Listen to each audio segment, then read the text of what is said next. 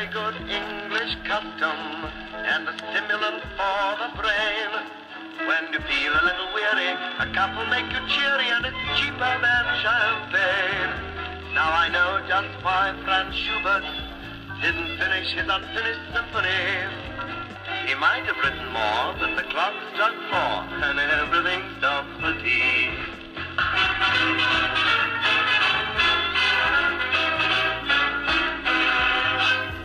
Σας καλησπερίζω, Χριστό αδερφοί μου, με ένα απόσπασμα του τραγούδι Everything Stops for Tea του Jack Buchanan. Αυτό είναι το πρώτο επεισόδιο του podcast, podcast για με το Θεό Ανατολή. Εδώ στην Ανατολή θα μάθουμε να αγαπάμε τις Χριστοπαναγίες. Γιατί τι είναι οι Χριστοπαναγίες, φίλοι μου? Είναι τα λουλούδια που μεγαλώνουν μέσα μας. Είναι τα κατοικίδια που τόσο αγαπάμε. Είναι η ζωή μας ολόκληρη. Και σας ρωτώ, τι θα κάναμε αν δεν υπήρχαν αυτοί οι φανταστικοί ήρωες? Για όλα αυτά λοιπόν και πολλά άλλα που θα τα πούμε μελλοντικά, επιβάλλεται να τους αγαπάμε.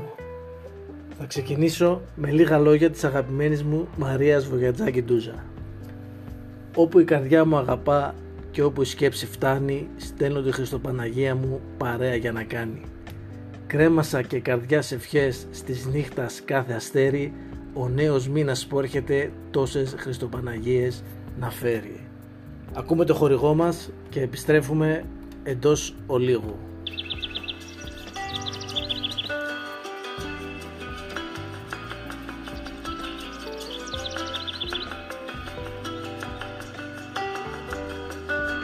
Νέα σειρά Αχματή, βόταν από τη φύση, εκατό τοις εκατό χωρίς καφέινη.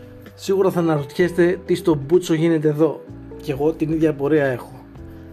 Είχα σκοπό να σας διαβάσω την παραβολή του Ασώτου Ιού, αλλά είναι μεγάλη και δεν θέλω να κουράσω. Έψαξα όμως το αγαπημένο μου site, το οποίο δεν μπορώ να αποκαλύψω, εσείς ξέρετε ποιο είναι. Αν με ακούνε όμως από το συγκεκριμένο site, δέχομαι και χριστιανικούς χορηγούς, και βρήκα μια προσευχή για ανέργους και απολυμένους, την οποία και θα διαβάσω ευθύς αμέσως. Όχι ολόκληρη φυσικά. Είναι μια πολύ δυνατή προσευχή από τον Άγιο Αρσένιο τον Καπαδόκη για τους ανέργους και τους απολυμένους, για πνευματική στήριξη και βοήθεια εξέβρεσης εργασίας. Θα σας έχω link της προσευχής στο description, όπως και link από το τραγούδι του Jack Buchanan. Ο Θεός έστι εν συναγωγή θεών, εν μέσω δε θεούς διακρίνει. Ως πότε κρίνεται αδικίαν και πρόσωπα αμαρτωλών λαμβάνετε? Κρίνατε ορφανό και πτωχό ταπεινών, και πέντα δικαιώσατε, εξέρδε πενήντα και πτωχών, εκ χείρος αρματολού ρίσταστε αυτών. Ουκ έγνωσαν ουδέ συνήκαν, εν σκότη διαπορε βόντε σαλευθίσονται πάντα τα θεμέλια της γης. Εγώ είπα θεοί είστε και οι ύψεις του πάντα εμείς, δε ως άνθρωποι αποθνίσκεστε και ως εις των αρχόντων πίπεκτε.